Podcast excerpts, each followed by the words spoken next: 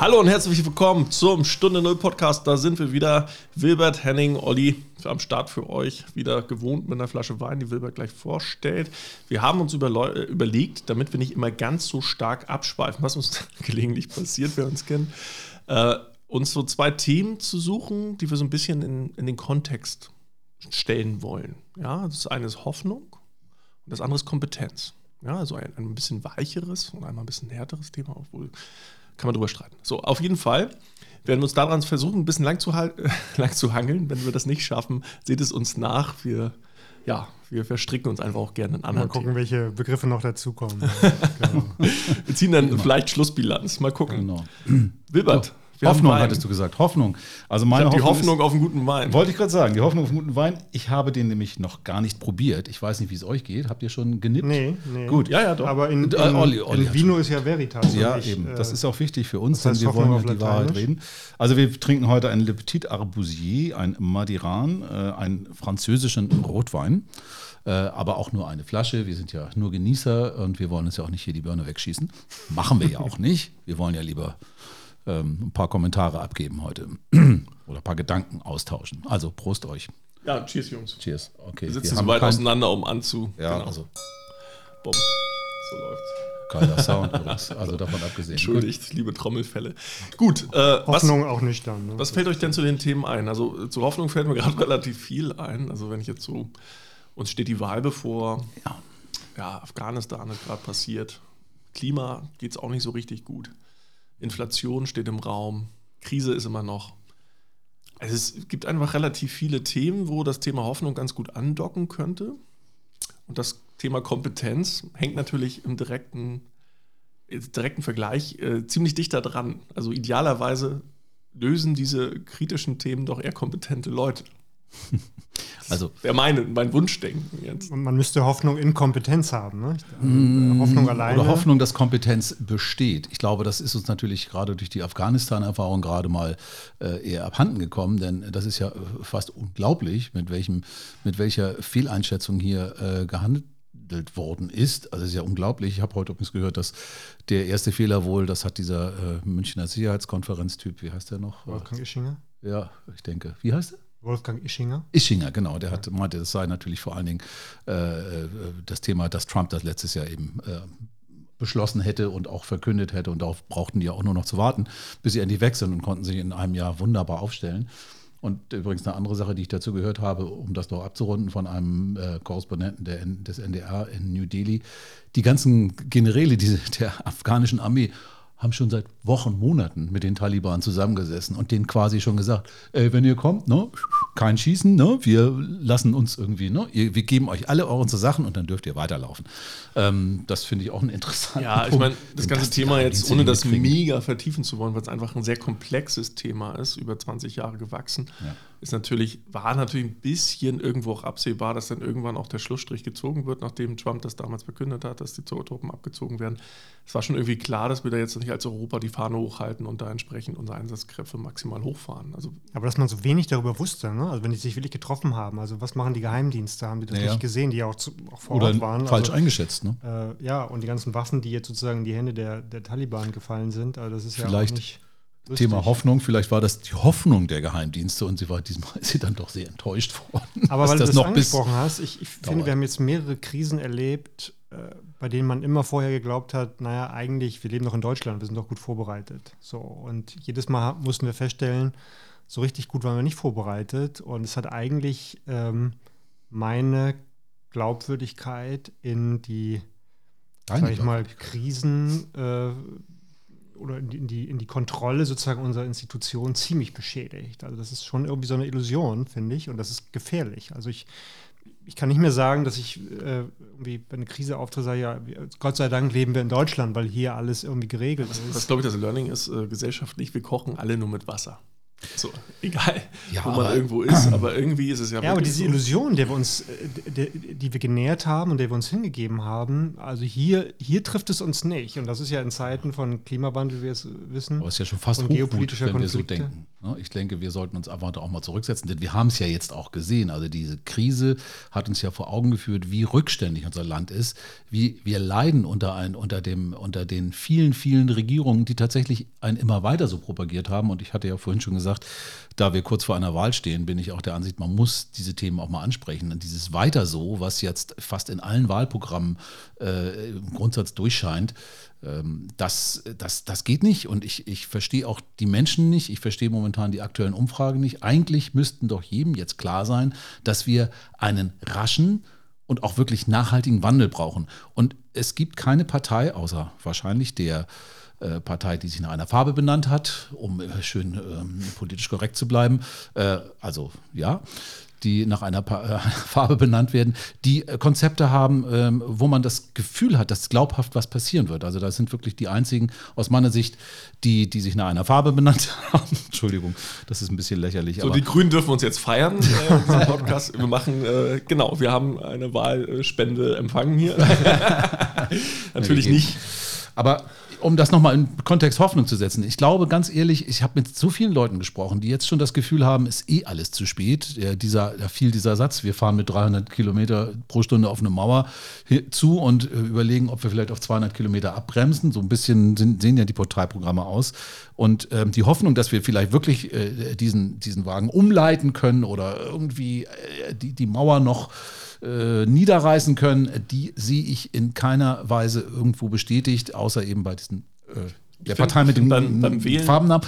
Ganz ehrlich, nein, um nur zu Ende zu sagen. Und ich kann nicht diesen Menschen folgen, die sagen, ist eh zu spät, dann lass doch irgendwie nochmal den Tanz auf dem Vulkan machen und dann äh, knallen wir eh gegen die Wand, weil das ist das Thema Hoffnung. Ich finde, ohne, Hoff also ohne Hoffnung ist ein Leben eigentlich extrem unangenehm, weil es hat keine, es kriegt keine positive Konnotation mehr.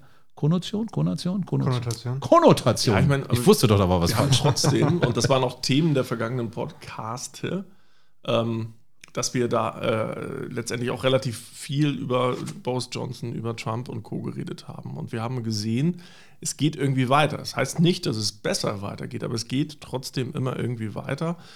Und äh, in den USA hat man immer von Checks and Balances geredet. Wir kriegen den schon irgendwie gemanagt. Die haben, sind auch schon an ihr Limit gekommen. Ja? Also es war schon, der war schon dabei, das irgendwie so ein bisschen auszuhebeln. Da müssen wir natürlich gucken, ja, was sind denn unsere Checks and Balances, wenn das jetzt komplett daneben geht? Und wir haben ja nicht das Thema, dass wir irgendeinen radikalen Spinner, und ich sage das jetzt mit, mit Absicht so, äh, äh, zur Wahl haben, sondern wir haben einfach äh, jetzt äh, zwei, drei Leute, wo man überlegt, boah, sind die dafür jetzt auch die richtigen? So, die sind jetzt erstmal, wirken die erstmal ungefährlich, die jetzt wirklich in die engere Wahl kommen.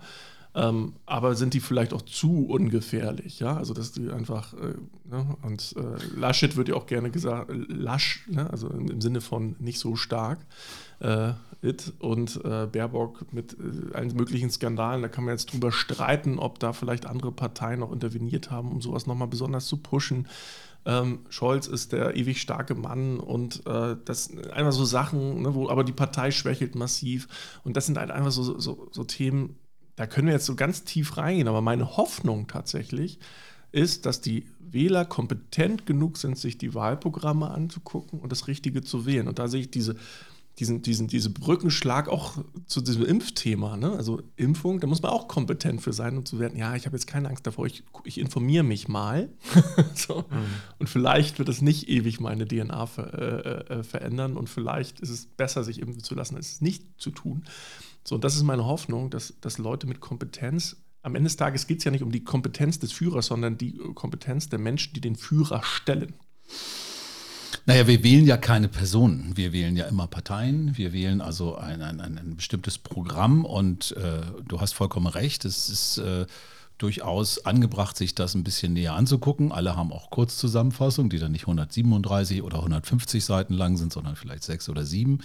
Und ähm, am Ende des Tages geht es ja wirklich darum, mit welchem Kreuzchen kann ich Hoffnung verbinden. Das habe ich, da habe ich mich ja schon ein bisschen geoutet, dass ich tatsächlich glaube, äh, mehr denn je, ähm, natürlich habe ich Sympathien auch mal hier und dort, auch für Leute, die vielleicht in einer anderen Partei sind, mit anderen Farben, ähm, einfach von der Person her oder auch von dem, was sie, was sie vielleicht an Kompetenz mitbringen.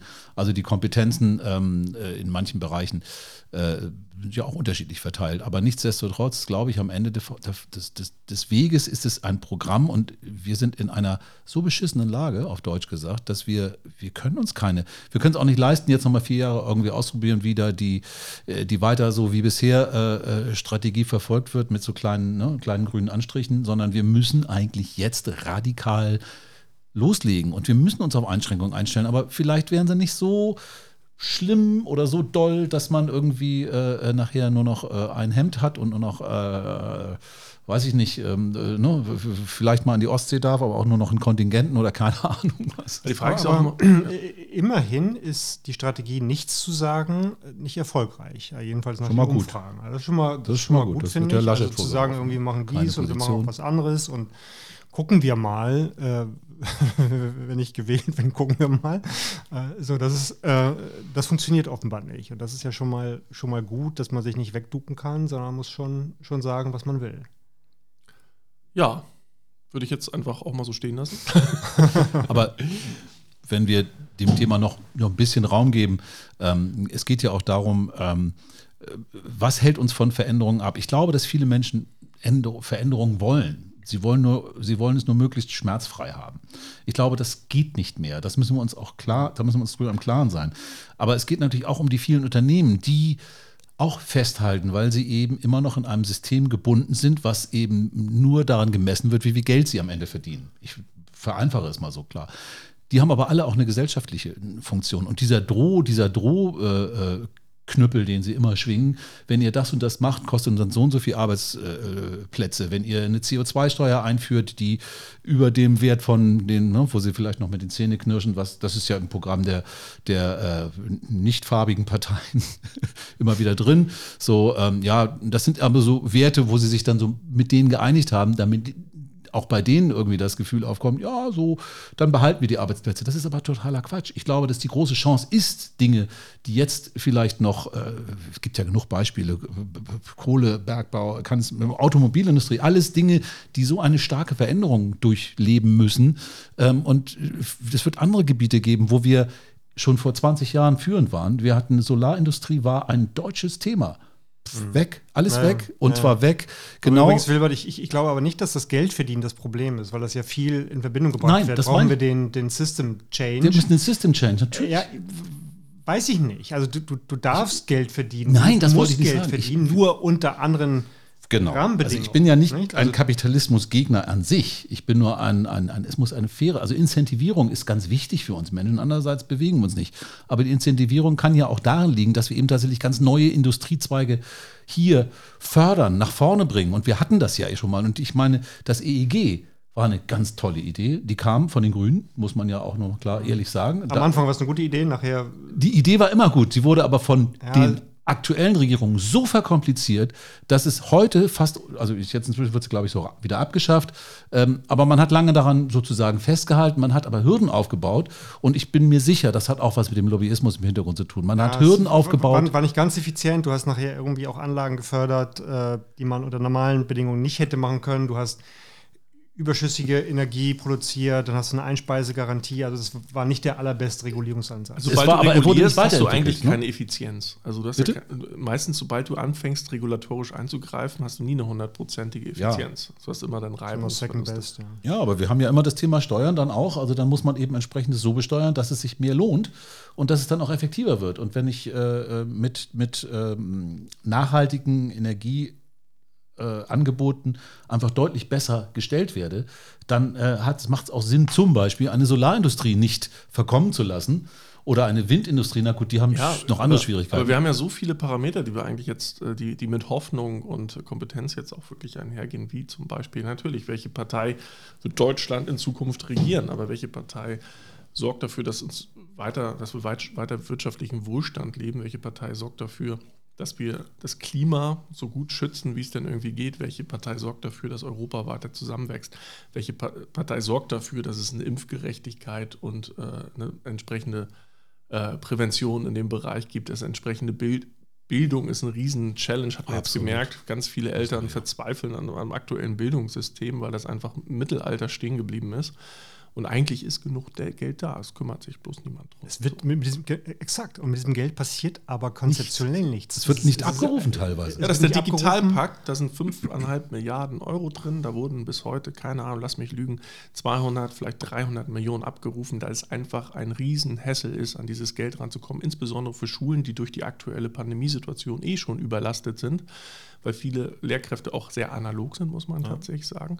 Und wenn das dann auf einmal in die Bestandsaufnahme geht, welche Rechner haben wir dann hier oder welche Systeme, dann haben die da gar keinen Überblick mehr, weil der Lehrer, der die beschafft hat, ist schon längst in Pension und man spricht die natürlich auch nicht mehr an.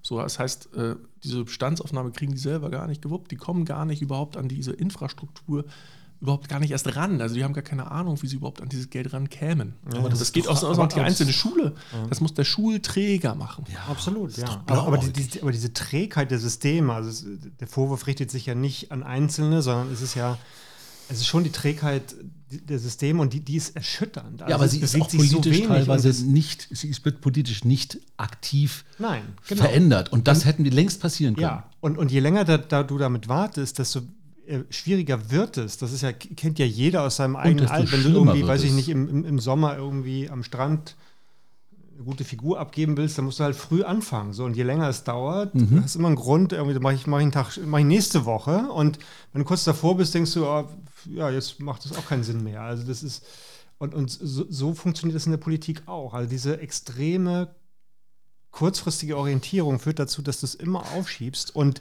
und du verbaust dir die Übergänge. Also wir sind, wie du es gesagt hast, wir sind eigentlich schon zu spät. Man hätte ja. äh, vor, vor 10 oder 20 Jahren damit anfangen müssen. Aber ich meine, hat, hat, hat diese aktuelle Pandemie, und das ist mein Gefühl, die ganze Europadiskussion einfach mal fünf bis zehn Jahre nach hinten geschoben, richtig? Also das ist für mich kein Thema mehr. Also ich höre es nirgendwo mehr diskutiert. Also Doch, es gibt natürlich auch Parteien, die das stark. Also sie hat gibt noch mal, welche, ja. die Volt-Partei. Die Volt-Partei, ne, genau. Hatten wir, haben wir auch diese, diese Lila, wenn wir schon mal Farben sind. Farben, genau. Haben wir noch. So, und äh, ja, klar, aber es ist aktuell, wenn ich jetzt in die Medien schaue, also die Medien, die mich erreichen, das ist ja auch immer sehr individuell, mhm. aber da findet keine Europa-Debatte gerade statt und schon seit einer ganzen Weile.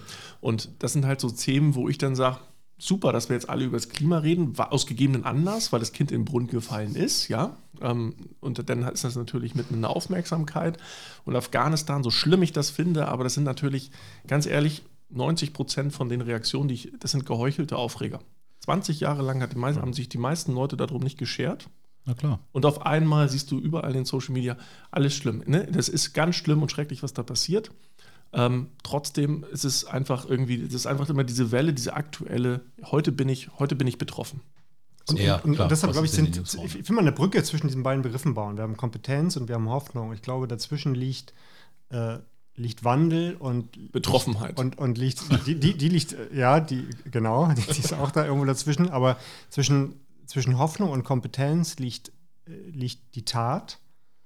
Äh, also du musst ja irgendwas tun und, und der Wandel. Also du musst ja. die, die, Kompetenz Aber du musst, musst, die musst durch eine tun. Tat den, den Wandel erzeugen. Genau. Habe ich nicht erst so. die Hoffnung, dann idealerweise die Kompetenz und dann kommt die Tat, oder?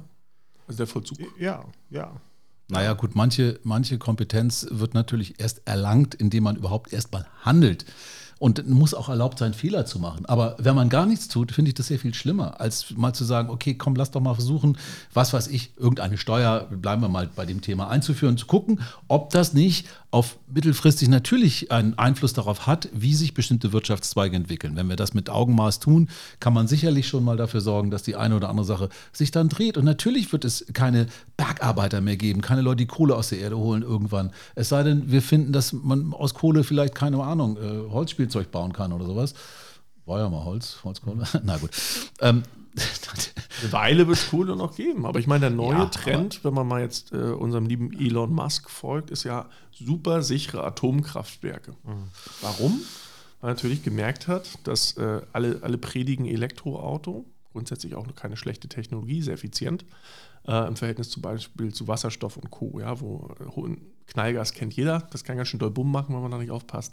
So, aber Lithium und seltene Erden, die halt in so Batterien verbaut werden, für die es auch noch, sagen wir, wenig richtig schlüssige Recyclingkonzepte gibt, das das ist halt schwierig, wenn jetzt ganz Deutschland oder ganz Europa auf Elektroautos umsteigen Gibt es gar nicht so viel Zeug. Ja. Dann haben wir eine relativ hohe Nachfrage, die nicht bedient werden kann. Das ist eine gigantische Stromlücke. Die kannst du äh, im, Stromlücke. im Wärmebereich und im Verkehrsbereich haben wir, setzen wir im Moment fast kaum gar keinen äh, erneuerbaren Strom oder, oder grünen Strom ein. Das ist halt nur im Strombereich. Was so. spannend ist, es passiert ganz viel in der Batterieforschung. Also sind gerade riesengroße Schritte werden da gemacht.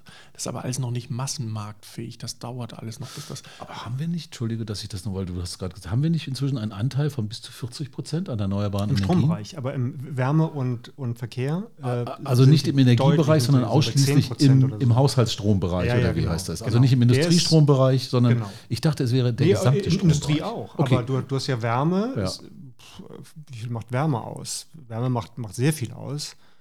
Äh, am, am Energie, am Endenergiebedarf und Verkehr. Und in beiden Sektoren hast du kaum grünen Strom. Ja, ja, und, ja, und Energie ist auch nicht Energie. Das muss man ganz klar sagen. Also wenn du jetzt zum Beispiel das Thema hybrid-elektrisches Fliegen hast, heißt, Maschine fliegt im Grunde mit zwei Energiesorten. Ja, muss irgendwie abheben. Das heißt, die, die erste Energieschub muss so hoch sein, um diese schwere Maschine in die Luft zu kriegen. Ja, dann muss wirklich eine Spitze drin sein, um diese wirklich, ne, diese Tonnen zu bewegen und nach oben.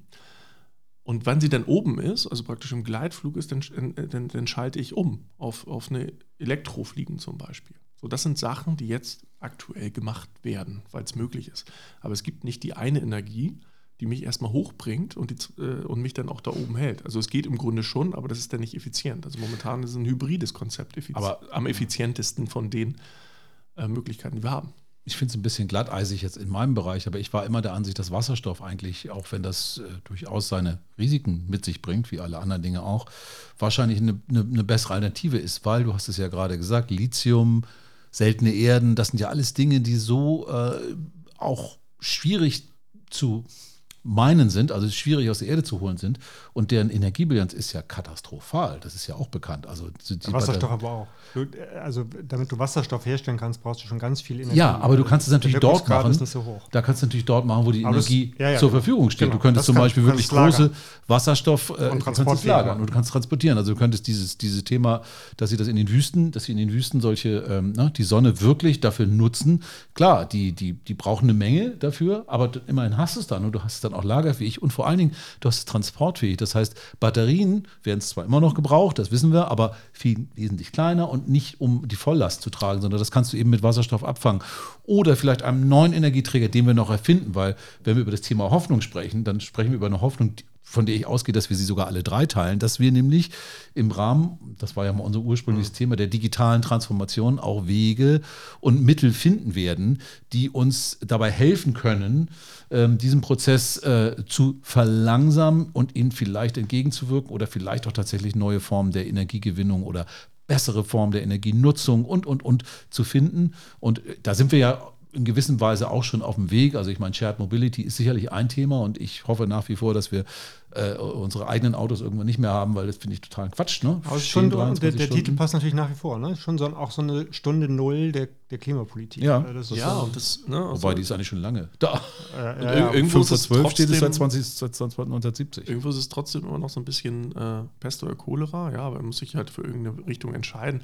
Aber das andere Problem der Energiepolitik ist ja auch, nachts habe ich einfach einen Überschuss. So, und da gibt es einfach auch in Skandinavien Werke, Abspannwerke, die einfach die Spannung rausnehmen, die einfach nur sich bewegen, um die Spannung aus dem Netz zu nehmen. Mhm. Norweger haben das schön, schön, gelöst mit Staudämmen, die sie dann auffüllen. Genau, das gibt es hier auch. In Geesthacht genau. gibt es so eins. Ne? Ja. Ne? Und du kannst natürlich Smart Grids und so weiter, die Waschmaschine, die nachts angeht, ist auch nicht mehr so Smart Grids, ich finde sowieso das Thema Grids ja. ist viel zu wenig. Aber auch mit der Windenergie übrigens. Ne? Das ist ja die Idee von diesen, äh, ich, ich baue praktisch eine Ladestation in die Garage und ich lade mein Auto über Nacht, um mhm. halt auch diese Spitzen aus dem System zu nehmen. Also im Grunde, es machen sich schon relativ viele smarte Leute Gedanken um das Thema.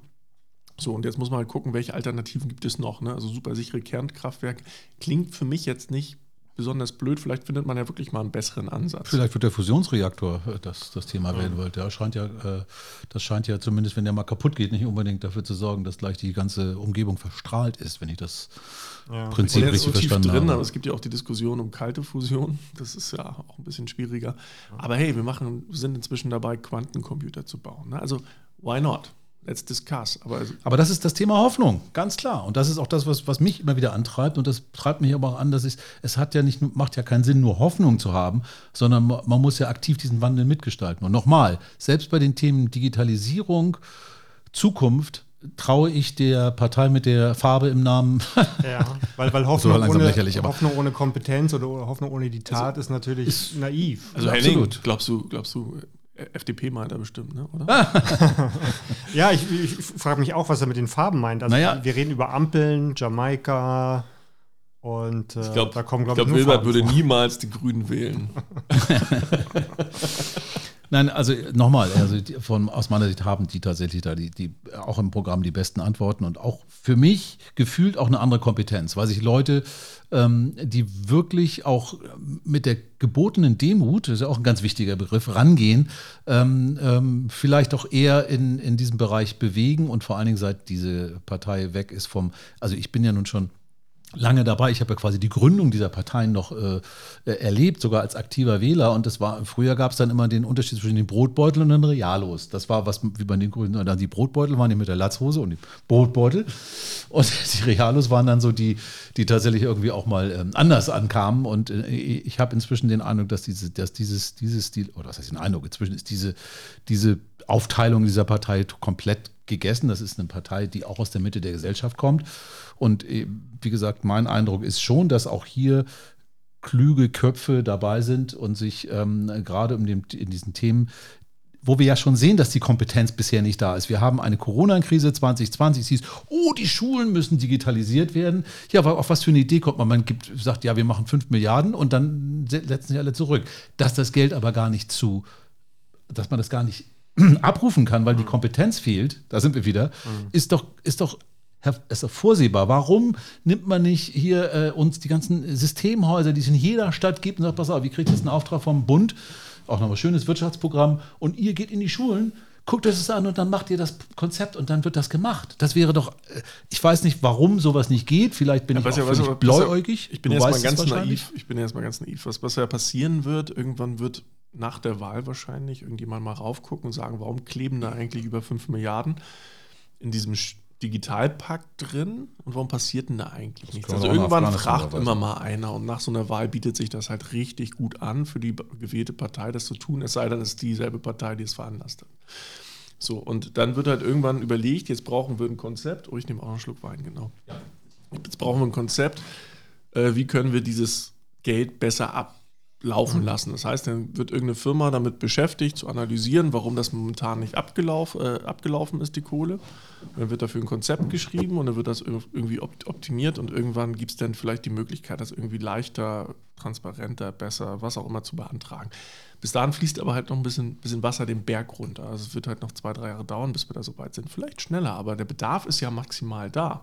Aber es, aber es, es fehlt die Beweglichkeit äh, es, es, fehlt ja, die Fantasie. Ja, aber und, fragt man ähm, sich doch. Das Geld ist da und dann sagen diejenigen, die, glaube ich, das bewilligt haben, ja, ist abgerufen. Genau, wir, wir haben, unseren, wir haben unseren Teil Problem getan. Ja, und das genau. ist eben genau das, wo ich Kompetenz, da. Das, wo ich, wo ich das Thema Kompetenz eben plötzlich vermisse sich vorzustellen, ja, wir machen einen Fonds und das dann irgendwie in die, in die Bürokratie zu geben, ja, Moment, da müssen wir das, das, das machen wo doch eigentlich absehbar ist, dass die Leute in den Schulen gar keine Zeit dafür haben. Und sie haben diese Kompetenz nicht und sie müssen sie auch gar nicht haben. Sie sind dafür zuständig, den Kindern Bildung zu vermitteln. Und sie sollten natürlich flexibel sein und tatsächlich sich an neue Sachen anpassen können. Aber dazu muss ihnen doch jemand irgendwie auch zeigen, wie das geht. Und wir haben doch genug Menschen in diesem Lande. Ich meine, jedes Kaff hat doch irgendein Systemhaus oder ein Computershop, wo mindestens drei, vier, fünf Leute sitzen, die zumindest wissen, worum es hier geht. Das ist das Problem. Ich habe mich dann ein paar ein bisschen beschäftigt mit dem Thema. Wo, woran hapert das eigentlich? Das heißt, wir haben, das ist nicht zwangsläufig nur ein Kompetenzproblem, das ist einfach ein Regulierungsproblem. Das heißt, wir haben, das haben wir schon jetzt äh, während der Krise bemerkt, mit dem Föderalismus ist nicht immer alles optimal. Ja, also jeder macht immer so ein bisschen seins. weil die föderale Ebene an der einen oder anderen Stelle doch Entscheidungskompetenz hat, was im medizinischen Bereich definitiv der Fall ist, aber auch, auch im Bildungsbereich.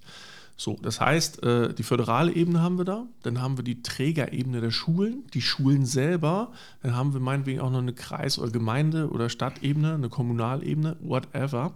Also jeder hat die Möglichkeit, in diesem Prozess irgendwie mitzuwirken. Das heißt, du hast auf ganz vielen Ebenen Leute und Entscheider, die gar nicht, vielleicht gar nicht unbedingt offen, gar nicht unbedingt rational, offensichtlich rational getrieben sind, zumindest allgemein verständlich rational, sondern eher, ja, äh, für die meisten eher irrational oder äh, aufgrund ihres, ihrer Berufung, ihrer Rolle raus, für sich rational allenfalls, ja, und äh, die auch nicht privatwirtschaftlich getrieben sind. Also das ganz viele Ebenen, die das dazu durchgehen geht, die es zu überstehen gibt im wahrsten Sinne des Wortes. Also das, anders kann man das nicht nennen das ist einfach sehr, sehr schwierig, da halt Ordnung reinzukriegen. Du wirst halt in, in diesem System auch höchstens bestraft, aber nie belohnt.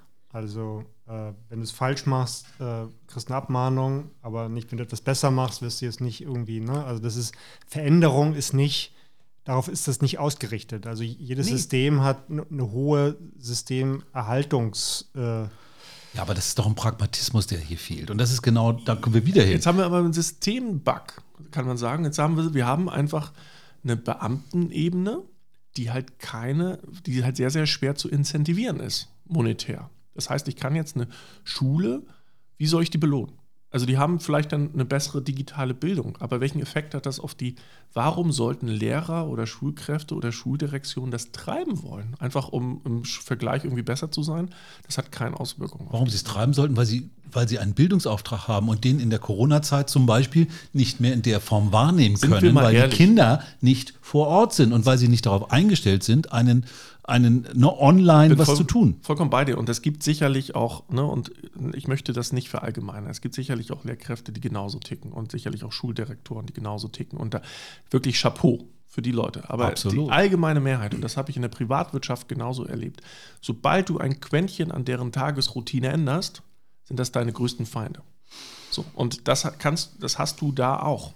Insofern musst du halt überlegen, ja, wie weiter so wie bisher. Incentivierst du Leute im Staatsdienst, zum Beispiel an Schulen, welchen Trigger setze ich, damit die wirklich das Thema auch treiben? Ganz schwierig, weil du psychologisch den Effekt hast, dass etwas verlieren, was du hast, wiegt bei den Menschen schwerer. Ja, ja, das ist Kahnemann. Etwas, ne? Genau, Kahnemann als Lieber etwas zu gewinnen. den Spatz in der Hand als ja. die Taube auf dem Dach. Und das gilt für das Thema massiv. Ja, aber wir sind uns doch darüber einig, dass, dass das kein Konzept ist, was zukunftsfähig ist.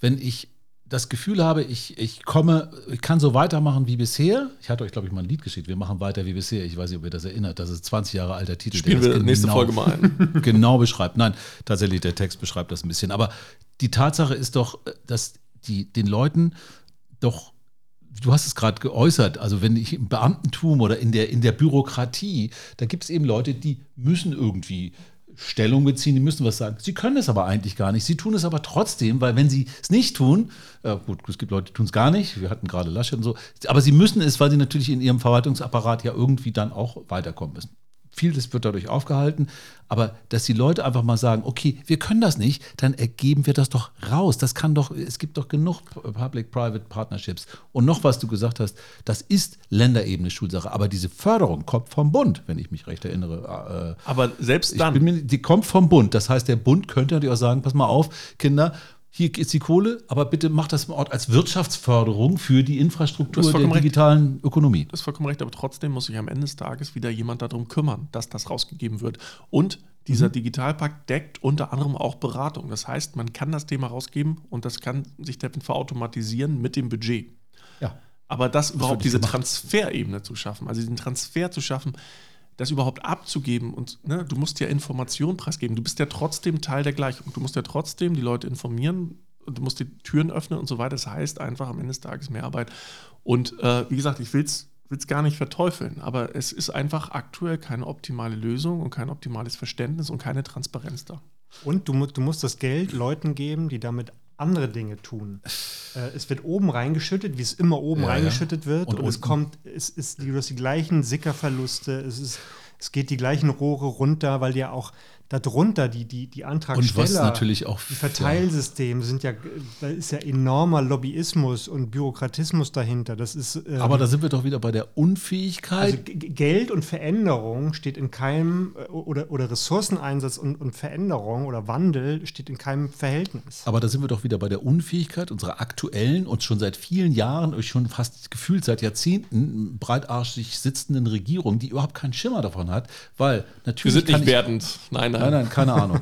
Falls ähm, euch das aufgefallen ist. Nein, sollte. gar nicht wertend. Aber nochmal, die gar keinen Schimmer davon hat, die, die sagt, wir geben jetzt Geld für einen Digitalpakt aus. Die haben weder das Thema Digitalpakt in einer Form durchdrungen, denn und da muss ich sagen, ist es natürlich nicht so einfach, wie ich es gerade so dargestellt habe. Ja, gibt es doch den, den Systemhäusern, die machen dann schon. Nein, denn es muss ja koordiniert werden. Wir können ja nicht äh, in Schule A irgendwie mit, mit, mit äh, Teams arbeiten, in Schule B mit Zoom und in, in Schule C mit irgendeinem anderen Produkt, wenn ich jetzt mal nur in dieser Ecke bleibe. Es gibt ja noch wesentlich mehr, sondern es muss natürlich einmal auch festgelegt werden, wie diese Prozesse aufeinander abgestimmt sind, weil sonst macht es ja wenig Sinn. Dann kommt Lehrer A in Schule, in Schule A, hat sich gerade daran gewöhnt, das zu machen und plötzlich bei Schule B ist alles ganz anders. Zwar auch digital, aber eben ne, mit, mit, äh, mit Singhayo-Systemen und nicht mit, mit äh, ja, Putz-Putzel-Systemen. Das heißt ja ne? immer Pakt, Digitalpakt, Klimapakt. Ja, aber du, musst, du suggerierst damit irgendwie, ja. Du suggerierst Kompetenz, hast aber keine. Äh, so, so ist es, ja. ja aber und da, da paktieren die immer gleichen Leute. und, und um das Thema Hoffnung, und dann tragen sie die Hoffnung, dass sie ja ihren Teil gemacht hätten. Die Hoffnung, ne, dass sie jetzt als kompetent angesehen werden. Ich behaupte jetzt mal was, also ohne die Zahlen zu kennen, aber das ist so, ich kenne mich ganz gut im Startup-Ökosystem aus. Und ich glaube, der Bildungssektor ist der am wenigsten disruptierte Sektor durch Innovation von außen. Also ich glaube, es gibt einfach, ich meine, Henning, du lehrst ja auch an der Hochschule, ist, die sind akkreditiert, die hat, darf offiziell äh, Abschlüsse ausstellen und Zertifikate, wie dem auch sei.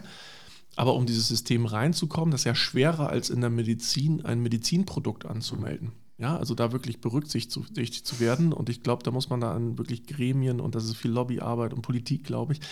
Das, da hat natürlich so ein Startup-Gründer, so eine Startup-Gründer gar, gar, gar, keine Lust drauf. So, und die meisten, die im Bildungssektor unterwegs sind, das sind irgendwie so eine Udemy, das sind aber die kommen auch hauptsächlich aus dem Ausland oder irgendwie in Berlin Code Academy oder Hacker School und wie sie alle heißen. Die machen aber was, was den Lehrplan ergänzt, was ich freiwillig und top machen kann. Da kriege ich ein Zertifikat, egal ob anerkannt oder nicht. Anerkannt wird es irgendwann, wenn das so relevant ist, dann kommt irgendwann ein Minister um die Ecke und sagt, ja, das müssen wir anerkennen. So, aber so lange machen die erstmal ihren eigenen Krams. Und das wird halt von der Wirtschaft im Zweifel anerkannt, weil die sagen, okay, das ist relevant, ich kenne die Hacker School mhm. zum Beispiel, das ist super. Äh, klasse Einstieg, ja? Oder die Code Academy, Academy name it. So, aber es gibt immer nur Parallelwelten im Bildungsbereich, die irgendwie Start-up-fähig sind, im Bildungsbereich wirklich reinzukommen, da einen Fuß reinzukriegen, die, die neue digitale Bildungsmodelle aufzustellen, keine Chance. Ich meine, wir hatten ja auch schon mal einen Termin. Ja, ja. Super spannende Themen, aber null Chance, auf den deutschen Markt damit zu kommen. Absolute Barriere. Das war auch das Feedback. Das, das, eine, das ist eine Festung. Ungarisches Startup, ungarisches Startup oder ehemaliges ja. Startup. Oh, Riesen, das ist sowieso schon Riesenfirma. Ungarisches Startup. Egal, die hatten ihre komplett eigene Infrastruktur, die hatten komplett Bildungsangebot von 5. bis zur 12. Klasse oder von der 1. bis zur 12. Klasse. Egal. Ne? Also total Kompetenz, äh, also alles drin, was man eigentlich braucht. Und die haben einfach nur geklagt. Das ist also A, Sprachbarriere. Absolutes Beispiel. Also in, in, in deutschen Behörden, im öffentlichen Dienst wird nur Deutsch gesprochen. Und alles andere hat, hat eigentlich schon schlechte Karten. So, und dann wirklich dann in diese ganze Regulierungsthematik von außen reinzukommen, das ist ja, das ist die Härte. Dafür musst du, musst du einen Beraterstab anstellen, der dich da reinträgt, während du noch deutschsprachige Lobbyisten, die tief in der Materie sind, einstellen musst, um überhaupt Gehör zu finden. Und dann steht am Ende des Tages drauf, oh, das ist ja nicht mal Deutschland. So, ja, ja. das ist echt schwer. Das sind Festungen. Das sind Festungen. Ja. Das sind ja auch zum, zum großen Teil geschützte Berufe. Das, das, du hast ja was ähnliches, hast ja nicht nur im, im, im, in der Gesundheits, im Gesundheitssystem, im, im, Bildungssystem, sondern auch Apotheken und, und, und äh, Notare sind ja, ja, geschützt. Oder die also Meister also, hier, Deutscher Meisterbrief ist ja auch so, auch so eine geschützte, ja, oder kaum, durch die Handelskammern oder beziehungsweise die, die Innungen.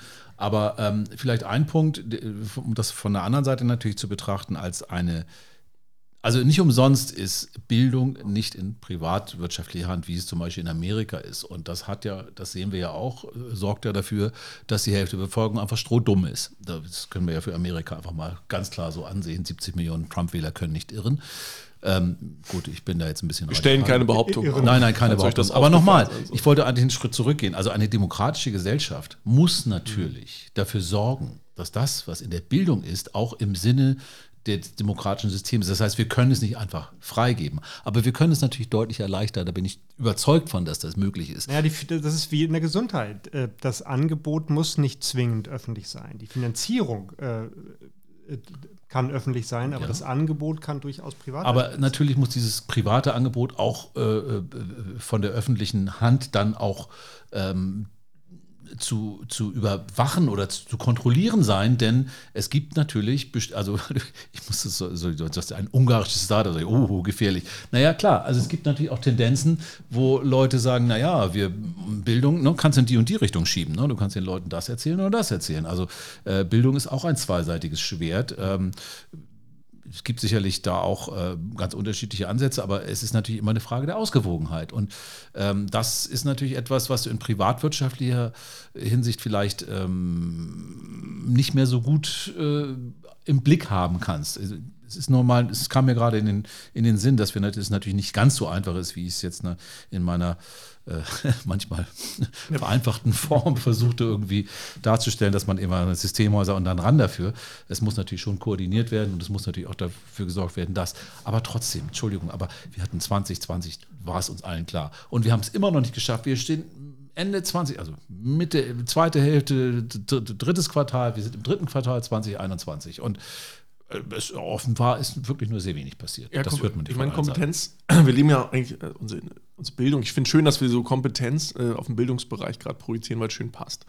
So, aber unsere Bildung ist ja noch so ein bisschen aus der Industrialisierung geprägt. Ja, irgendwie alle werden gleich bewertet, alle werden über den gleichen Kamm geschoren und äh, ne, also Klassenüberspringen auch schwierig. Für, äh, vor allen Dingen lernst du in Individualförderung. etwas für, was du in 40 genau. Jahren. Und auf der anderen Seite, diese sehr viele erfolgreiche Menschen, im internationalen Kontext, zum Beispiel der Elon Musk, der sagt, eigentlich hat das Internet hat mehr als ich brauche an Informationen, ich kann mir alles selber beibringen. Auf der anderen Seite, wenn du hier in Hamburg zum Beispiel guckst oder in Deutschland, hier der Tarek Müller, der hat auch nie studiert, glaube ich, äh, hat auch gesagt, Google war meine Uni. Ne? Also gibt es genug Leute und auch genug Leute, die ich kenne und sehr erfolgreich sind, die äh, ihr Studium entweder abgebrochen haben oder gar nicht erst studiert haben die sehr, sehr erfolgreich sind. Also weitaus erfolgreicher als der durchschnittserfolgreiche Mensch in der oberen Mittelschicht. Ähm, und äh, wahrscheinlich auch für die nächsten paar Generationen gar nicht mehr, also die Kinder müssen gar nicht mehr arbeiten. So ich oute mich das ist aber ich natürlich auch nicht studiert, Olli. Das möchte ich nur mal ganz Ist auch nicht schlimm. Ja. Ist auch nicht schlimm, aber es zeigt, dass der Bildungsweg nicht das optimale, nicht die optimale Lösung für die aktuelle Situation ist. Nein, aber, ja, das aber, das ist natürlich auch ein Problem des Samples. Also wenn du sozusagen Sample hast und sagst, ich nehme alle Erfolgreichen, die nicht so und, und die nicht mal, studiert haben, dann äh, kommt genau, 100 Prozent raus. Okay, man kann, genau. Man ja, ist wieder ein Milieuthema, können wir wieder rausholen. Ja, Blase. Ich, ich in meiner Blase. Aber man, man kann schon sagen, dass Leute, die technisch interessiert sind, die sich irgendwann mal angefangen haben, irgendwie mit Code auseinanderzusetzen irgendwie, oder mit Technologie und dann irgendwann ins Unternehmertum rüber, die sind schon überdurchschnittlich erfolgreich mit oder ohne Studium. So, das kann man, glaube ich, verallgemeinern. Ja, aber wir wissen doch, dass es letztendlich geht es ja auch um unsere, die Zukunft unserer Gesellschaft. Und ich hatte das ja, das haben wir häufig schon mal gehabt, diesen Makroblick. Ich meine, wenn wir 500 Jahre zurückschauen, wie ging es den Menschen da? Der vor allen Dingen, also heute geht es doch sehr viel mehr Menschen deutlich besser. Und das hat auch natürlich mit dem gehobenen Bildungsniveau allgemein zu tun.